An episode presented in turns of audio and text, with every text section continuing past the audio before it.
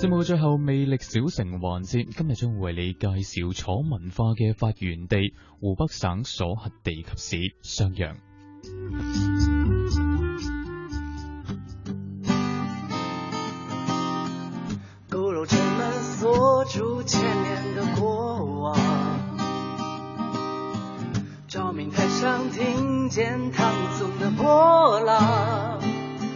一九九零年出生的刘云飞，在古襄阳城里开了一间音乐工作室。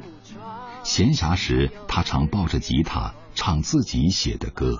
他们思念的其实是襄阳的牛肉面、襄阳的古城墙、襄阳的汉江。那我把这些元素写在歌里面，是因为家乡有这些东西，让我们觉得眷恋。刘云飞愿意把襄阳元素融进自己的音乐里。襄阳两千八百年厚重的历史，足以让他的音乐韵味悠长。不过，他出生时家乡叫襄樊。事实上，我们平时还是乐于说，呃，快点回襄樊吧。有的时候突然发现自己，哎，我们不是改名了吗？那么就说快点回襄阳吧。古襄阳因地处湘水之阳而得名。隔汉江与樊城相望。新中国成立后，襄阳、樊城合二为一，成为襄樊市，隶属襄阳地区。1983年，襄樊成了地级市，而襄阳则成了它的下辖县，后又改为襄州区。当地人戏称襄樊吃掉了襄阳。释桂明当年在襄樊市委工作。经历了那一次的改名风波，那时候只是考虑到照顾一些同志的情绪，而且呢，当时这个襄樊市确实是在全国好多事情都叫得响的，因为这个全国这个新兴城市啊，全国科技先进典型呢。当时我们忽视了这个叫襄樊市，把襄阳两个字丢掉，是丢掉了几千年的文化、几千年的文明、几千年这个襄阳人民创造的历史，这种遗憾当时。谁也不能说。襄阳是楚文化、汉文化、三国文化的发源地，自古被称为华夏第一城池、兵家必争之地。此乃亮为将军谋划之大业，先生未出茅庐已知三分天下。襄阳隆中队。一千八百年前，诸葛亮出山，天下三分。襄阳市社科联原副主席刘克勤：襄阳是三国的策源地，整个三国的这个落幕啊，又在襄阳。这个三国把襄阳作为一个争夺的焦点，形成的很多故事。你比方说马月檀溪哦，什么刮骨疗毒啊，刘备西民渡江啊，等等等等，都在这留下印记。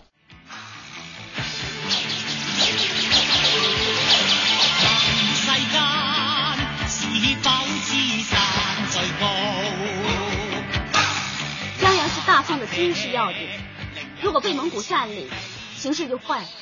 说的对，静儿，你现在马上赶到襄阳城，带领全城的百姓死守襄阳城。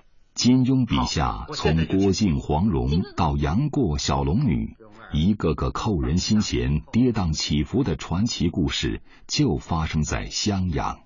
这个襄阳城呢，如果他要会说话的话，他会讲出非常悲壮的，在宋蒙战争中的六年抵抗蒙古军队。那时候是成吉思汗过来直接指挥，为了弥合蒙古人，给猪喂上大米，让他从城门跑出去，被猿人抓到以后呢，一破开里面，哎呀，猪都还吃白米，可能这个城里粮食还很多。襄阳古城墙用土层层夯筑。大块青砖垒砌，每次登上城头，释贵明都会感叹这座千年古城历经的岁月沧桑。这就是明代修的城砖，这是洪武四四六年，这明代的。你看，这是用这个石灰加糯米形成这个我们古代的水泥，非常坚硬。这个城墙啊，它作为一种战争防御体系，在东汉末年就已经形成了。当年襄阳改襄樊，由于地名变更，好多信邮递员无法投递，只能以死信处理。尴尬不止于此。当时襄樊啊，他们出去招商引资到韩国、到日本，那个市委书记呢，跟这个人家一介绍说，我们是中国湖北襄樊。襄樊是哪里呀？都要绕个圈。襄樊就是以前的襄阳。哦，襄阳我们知道，《三国演义》诸葛亮马上就找到共同语言了。论证将襄樊改回襄阳，刘克勤是专家组组长，在他看来，丢了一个名，便如同丢了一座城。地名啊，为什么说那么重要呢？我觉得它呀，不仅是这个传承文化。它也代表了当地人千百万人的集体的一个记忆，包括游子们的一些乡愁。欢迎收听襄阳新闻。这次节目的主要内容有：我市正式更名为襄阳市。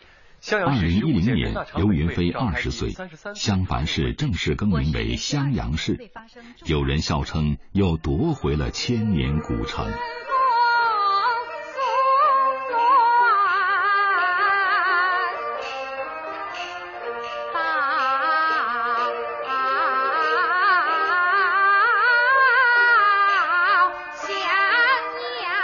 那第一句唱词就是说：“春风送暖到襄阳。”当时我们把这个襄阳改过来以后啊，安徽省黄梅剧团专门来祝贺我们襄阳。我记得我那天在这看，这个冯素珍出来唱一唱这句，那个全场鼓掌。便下襄阳到洛阳，襄阳好风日，留醉与山翁。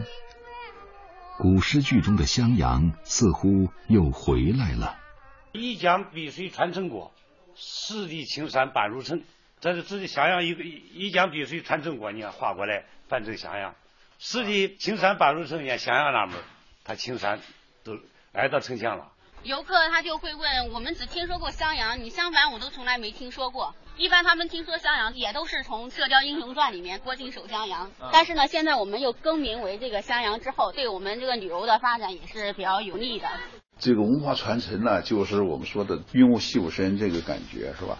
有人叫好，也有人觉得一座城市的名字改来改去太折腾。有人觉得找回了襄阳，也有人觉得丢了襄樊。年轻人反而不赞成，襄阳、襄樊不都一回事吗？不就是个名称吗？从建国一直到二零一零年，这里面可能有两三代人吧，都对襄樊有不可磨灭的这个印象。就是本地人，有的时候说，哎，我是襄樊人，我是襄阳人，这是这里是襄阳，这里是襄樊，他有的时候还是分不清楚，因为我们的脑海里面还是两个都是觉得都是十分的重要的。